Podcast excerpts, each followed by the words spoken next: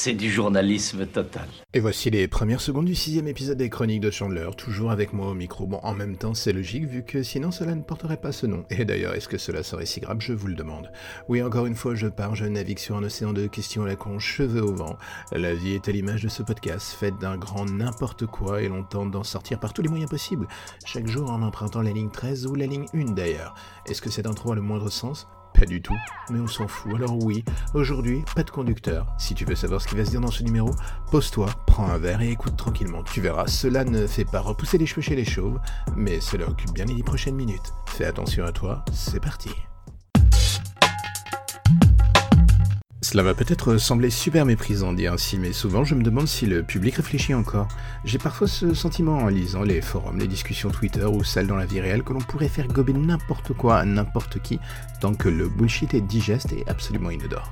La qualité est une chose du passé qui fonctionne une fois sur six, il faut désormais que tout soit pré-mâché, calculé, formaté. Une information délivrée en format junk food aussi vite vue que digérée et dont souvent on sous-estime la teneur en gras néfaste. Cela marche à tous les niveaux. Cinéma, culture, politique, la communication masse est un peu devenue une sorte d'outil de persuasion massive dont tout le monde se sert à tort et souvent à travers. Et le pire c'est que cela marche. C'est souvent ce qui est le plus fou, les films recyclent de la formule sans le moindre effort, les séries tentent des choses, mais en parallèle des mastodontes comme Jack Ryan déversent du Fox News en version réfléchie pas trop au fond, et regarde le reste s'il te plaît.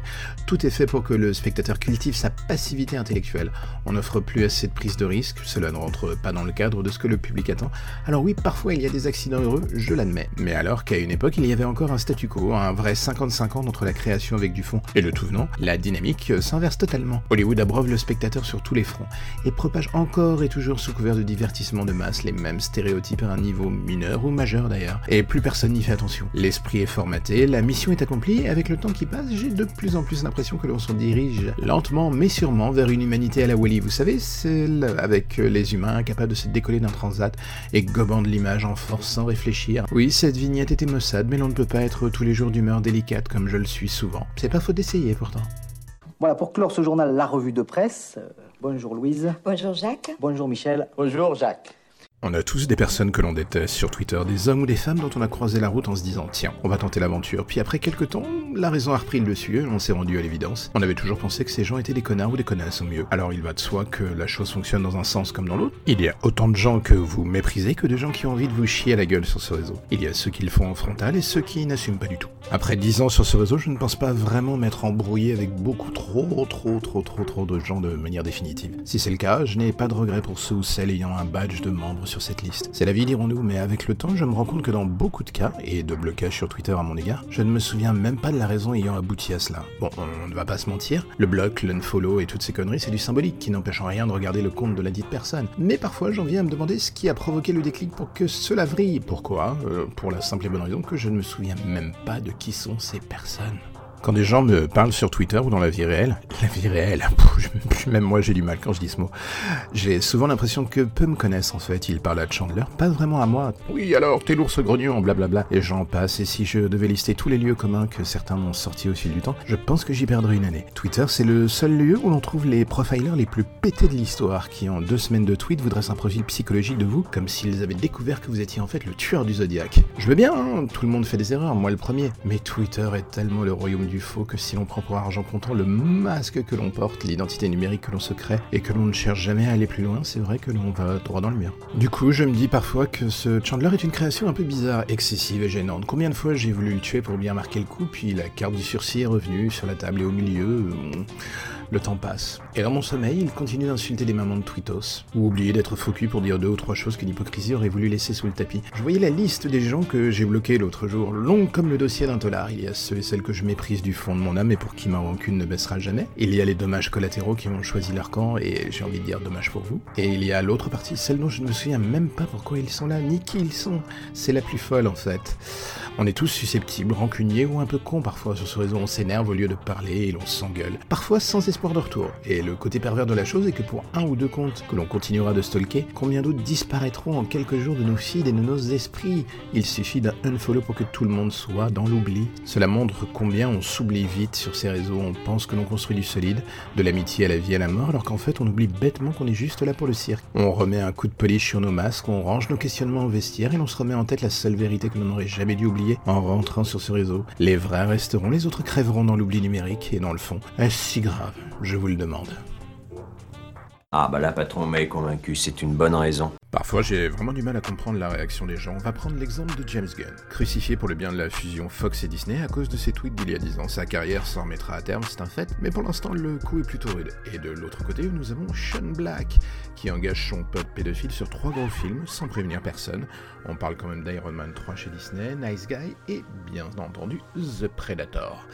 Et quand Olivia Munn, actrice partageant une scène justement avec le pote pédophile de Shane Black, en fait part au studio et obtient le retrait de celle-ci, qui est-ce que l'on juge comme étant la coupable? Olivia Munn, bien entendu. Alors, je sais bien que l'internet n'est que le reflet d'une certaine population, mais sur le coup, toutes les personnes qui étaient au taquet pour flinguer James Gunn, qui de son côté n'a jamais engagé en douce à de multiples reprises un pédophile sur ses tournages, se lâchent sur l'actrice ayant eu juste raison d'exprimer son mécontentement d'avoir été mise en contact sans être prévenue avec ce genre d'homme. On se dit que le monde ne tourne pas forcément rond. Mais quand on apprend que lorsqu'elle a juste cherché un brin de soutien de la part du casting masculin pour qu'eux aussi prennent la minima position sur la situation, quasi tous, à part euh, Sterling Cabron, ont filé à l'anglaise, la laissant se démerder toute seule et faisant acte de non-présence. Et pour rajouter encore un peu plus de poids dans la balance, ces acteurs refusant de la soutenir étaient bien présents lors de la première du film pour donner une ovation nourrie au réalisateur quand il est arrivé sur scène. Alors oui, chacun défend sa carrière et les chances commerciales du film avant sa sortie, c'est un fait, personne n'est naïf sur le sujet. Tout le monde réagira différemment, mais franchement quand on voit que dans un film mettant en avant l'image toxique d'une testostérone digne des années 80,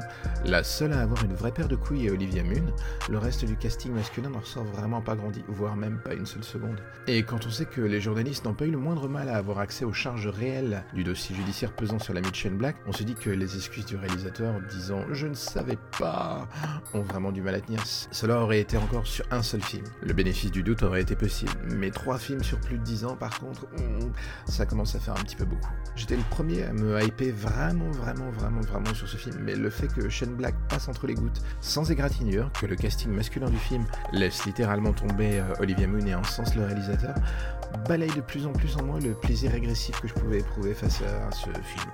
Alors peut-être que d'ici la sortie, certains des acteurs retrouveront leur paire de couilles et parleront, ou peut-être pas du tout, je n'en sais rien. La vérité est qu'à l'heure actuelle, sur un simple plan humain, les coulisses du film The Predator montrent toute l'hypocrisie encore en place à Hollywood, et ailleurs en fait d'ailleurs, dès qu'une femme parle contre un homme.